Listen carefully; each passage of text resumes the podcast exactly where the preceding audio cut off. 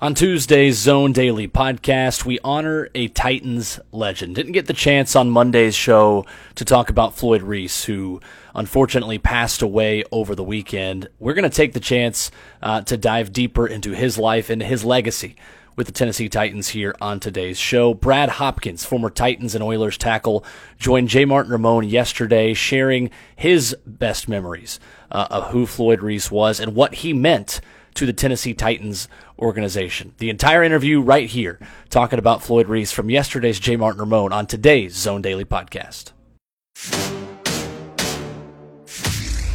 Yesterday's headlines, tonight's topics, and one big story you need to know. This is the Zone Daily Podcast with Will Bowling. Welcome in, as promised, on the Mark Spain Real Estate Hotline. Our pal Brad Hopkins, who you guys know very well out there. B Hop, how are you this morning? Good morning, gentlemen. How are we? We're doing okay. So um, we start here, and then we can talk about the football side of things. I mean, we have to get your thoughts on Floyd Reese and what happened over the weekend. Obviously, him passing away, not news any of us were were hoping to get on Saturday, but obviously somebody that played a very important role in your life. Yeah, I have to be honest, guys. I really, really wasn't even aware of his illness. So it Mhm. came to me as a surprise when I got the message that um, he had passed away. And it just seems to be indicative of the times nowadays. You know, we have to be so appreciative of the time that we have here because we're not guaranteed any day. So it's unfortunate that, um, that we got the news. Um, Floyd was extremely pivotal um, in our transition here to Tennessee. When uh, I got to the Oilers, you know, uh, Floyd was the uh, assistant general manager below Mike Holovak, who was one that drafted me. But you know, Floyd always stood out. He was a guy that you know had football experience. The way he spoke to us made us feel like he could relate. You know, he always had some little quirky way of introducing himself. So, and he always felt like he was in control too. You know, I think that when you look at front office people and you know the relationships that they have with players in the community, you know, Floyd stood out because he was one of those guys that always made himself available, and you know, I really appreciated the time that we had together. So it's truly sad, and, and I feel sorry for his his wife Sally and uh, the rest of his family because I know they're going to truly miss him. Um, h- how was it with with your involvement with him as a player to GM role? Sometimes I think that on the outside we see or we get labeled, man, it's a business, it's a business. But clearly we're seeing that he was a guy that not only had relationships, but it showed in his communication with you guys and just it's rare to actually have those type of involvement sometimes. I think a lot of it was his his visibility. I mean, he was a guy that wore a suit, you know, a shirt and tie to work every day, even in the heat, and he'd be out there at practice. You know, Mm-hmm. uh, I'm not sure how it is nowadays, but you know, when you see people that are that are involved in putting together a team like that, and they're actually literally out there watching you practice, you know, during the drills and, and interacting with you in between, that just it's a different relationship, you know. So, you know, I guess we were spoiled having a guy like that. But then again, when you go through a, a transition like we did, where you uproot the entire franchise and you move, you know, to a different state, it kind of galvanizes you a little bit, you know. Mm-hmm. So I think just in in watching Floyd deal with the the community here, um, like he did in Houston, and watch the relationships develop, you know, that was it was truly a remarkable thing, and he was one of the catalysts for us being here, of course. when it when it comes down to um, the type of guys that he brought in, I, I feel like every GM has a type where it's like, man, it's, they they find a way to find the underdog type, or they find a way just to hit the right guys. What what was what was your experience like with him bringing in guys, let's say after you, or maybe seeing the guys before you? What type of culture it was? You know, what what what what, what Yeah. was his guy?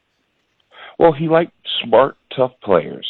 You mean players that made good decisions, but ultimately players that players that could also, you know, fight through the adversities of being uh, a player. You know, some of us can't deal with that. You know, you know what it's like. Mhm. It's like, you know, you want to find somebody that can get through the grind of training camp, can uh, get through the grind of, of stepping in and filling in for somebody when they didn't expect to. You know, so you got to be mental. You have mental fortitude to do it, and I think that he did a good job of of distinguishing those players that could actually get it done over the long haul too. You know, because if you think about it, the guys that Floyd was drafting, you know, we stick around for a long time, pretty much. You know, comparatively speaking. So it's just you know I, I really you know appreciate his way of assessing talent and putting together rosters for us that were extremely competitive, to say the least. Some of those names: McNair, Eddie George, Jevon mm-hmm. Kearse, D. Mace, Frank Wycheck. I mean, it's a who's who. Hoppy. I mean, I I mean, you think about yeah. it. I have no idea. Obviously, a general manager, some general manager was going to build this team, but you think about the guys that he acquired and what those names mean to this city, and you just recognize what mm-hmm. a large imprint that one man had on the city of Nashville. And think about that. It's it's it's unique in being able to find guys that you know are willing to transition, um, find guys that are willing to commit themselves, and you know be a part of a unit, be a part mm-hmm. of a mm-hmm. team. So you have to understand exactly what you have, and Floyd did. Floyd understood you know the chemistry that our team had, and looking for the right type of players that would fit into our system. That way we can keep this thing going. So he did that over a number of years, and it was easy then for him to build a family, so to speak. And that's what he did. Brad Hopkins, our guest here on uh, J. Martin Ramon this morning. Hoppy, what are you seeing in the preseason right now? I know you're looking at the league as a whole with what you're yeah. doing on Sirius XM and all, but but localizing at least for a moment, what do you feel right now when you're watching or when you're seeing reports on what's happening with this Titans team, where it does feel like there's a certainly there's certainly a contender window that exists right now. Yeah, and, and I'm sure that you guys over the years that we covered this franchise have recognized the difference the difference in the mentality that you know not only the players themselves have, but the people that are watching this team as a whole. The expectation has been ramped up exponentially. You know what I mean? Mm-hmm. When you have the talent that this team has, and you have the success that this team has had as of lately, people start looking at you from a different lens, and with that comes you know a certain level of expectation. And this team is is definitely there. They're getting the national accolades. This is a relatively small market that's getting a lot of attention because we have MVP type candidates that are helping run this team. And I think that, you know, just by some of the things that we've dealt with over the last year or so, like improving the defense, like bringing in some veterans that can give them a shot in the arm and be able to get off the field on third mm-hmm. down, give the offense many opportunities. You know, that's some of the things that we've seen them working hard towards. I think Mike Vrabel's been a phenomenal hire, and that he's helped create a culture here of accountability and you know, like almost like Urban Meyer would say, the onus. The onus is on them to get it done, and that's regardless of expectations. So I think this is a very talented team that um, has the attention of a lot of people, even the ones that are actually competitive, uh, contending for championships. This team is one of those ones that's right there. So it's different. It's different when you look at this team, not just being somebody that's you know in the middle, mm-hmm. like we're used to seeing. You know, this is a team that could be in the forefront and and and win a championship if they have the right type of defense and the right type of mentality. That's that's interesting you bring it up because one thing I, I kind of brought up earlier was the fact that looking at where this team is now under Jon Robinson and how he's cultivating a group of culture with mm-hmm. Coach Vrabel and looking at the way Floyd Reese did it with Jeff Fisher, like it's weird how the world works sometimes where you see history repeat itself a little bit. And to that point about getting a championship team, do you see the correlation between what Jon Robinson and Vrabel are doing and what Fisher and Floyd Reese did here in the past? Absolutely. What a great what a great analogy because mm-hmm. it's so true. Now that I start thinking about it, there's there are tons of comparisons between Jon Robinson and Floyd Reese. I mean, two guys that are connected with the players, uh, two guys that have great relationships. There's no distance. Um, they're very visible, like we mentioned, and I, I've had a great uh, relationship with Jon Robinson at this point to see some similarities between the way that he actually puts together a team and the teams that we had put together, mm-hmm. um, you know, to make our championship runs. Because for a while there, we were really good. And I think this team is on the precipice of doing some of the same things. And I can really have an appreciation for just his eye for talent, Jon Robinson, I mean, and mm-hmm. his relationship with the guys to get the most out of the ones that he does bring into the building also, I think that the relationship between Jon and um, and and Mike is symbiotic of just you know how these players feel about one another.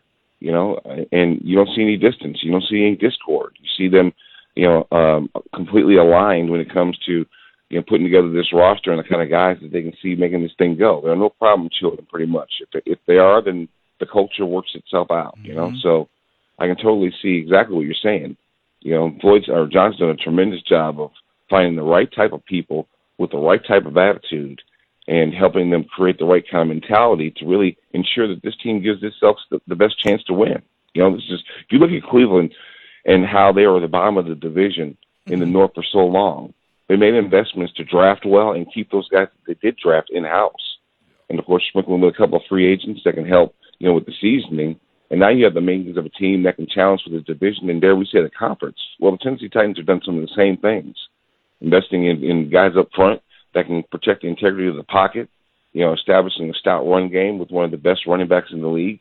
And now they can have a complement of a defense that can, you know, flat out get after it, get out, get turnovers, and put the ball back into the hands of the offense to create more opportunities. So it's great. It's just exactly what you want. And they've done a good job. Mm-hmm. Your comment about being a symbiotic relationship, you've seen it both ways. Like you've seen the you've seen the front office where there's like mm-hmm. a total disconnect from what's happening on the sidelines, and then you've seen this. How important, in your opinion, do you think that it is for a general manager and a coach to kind of share a brain, but at the same time hold each other accountable in both directions?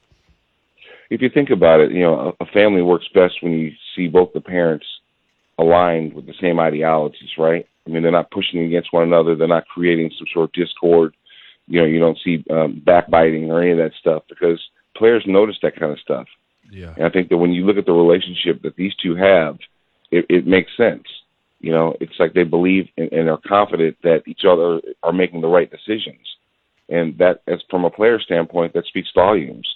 I think one thing that does help is the fact that Jon has been, uh, Mike has been in the position of the guys that he's coaching, and therefore when he's speaking to Jon or they're doing some of the things that you know are helping put this team in a position, you know, it's coming from you know a place of understanding, and from both standpoints. You know, sure, Jon never was in Mike Vrabel's shoes, and you know, I'm sure maybe who knows, maybe Mike Vrabel at some point wants to be in Jon's shoes, but you know, right now you see an understanding that each other that they have for each other, and it really shows itself on the groceries that they pick for this team. So I'm proud of both of them and the job that they've been able to do to create a competitor here in Nashville.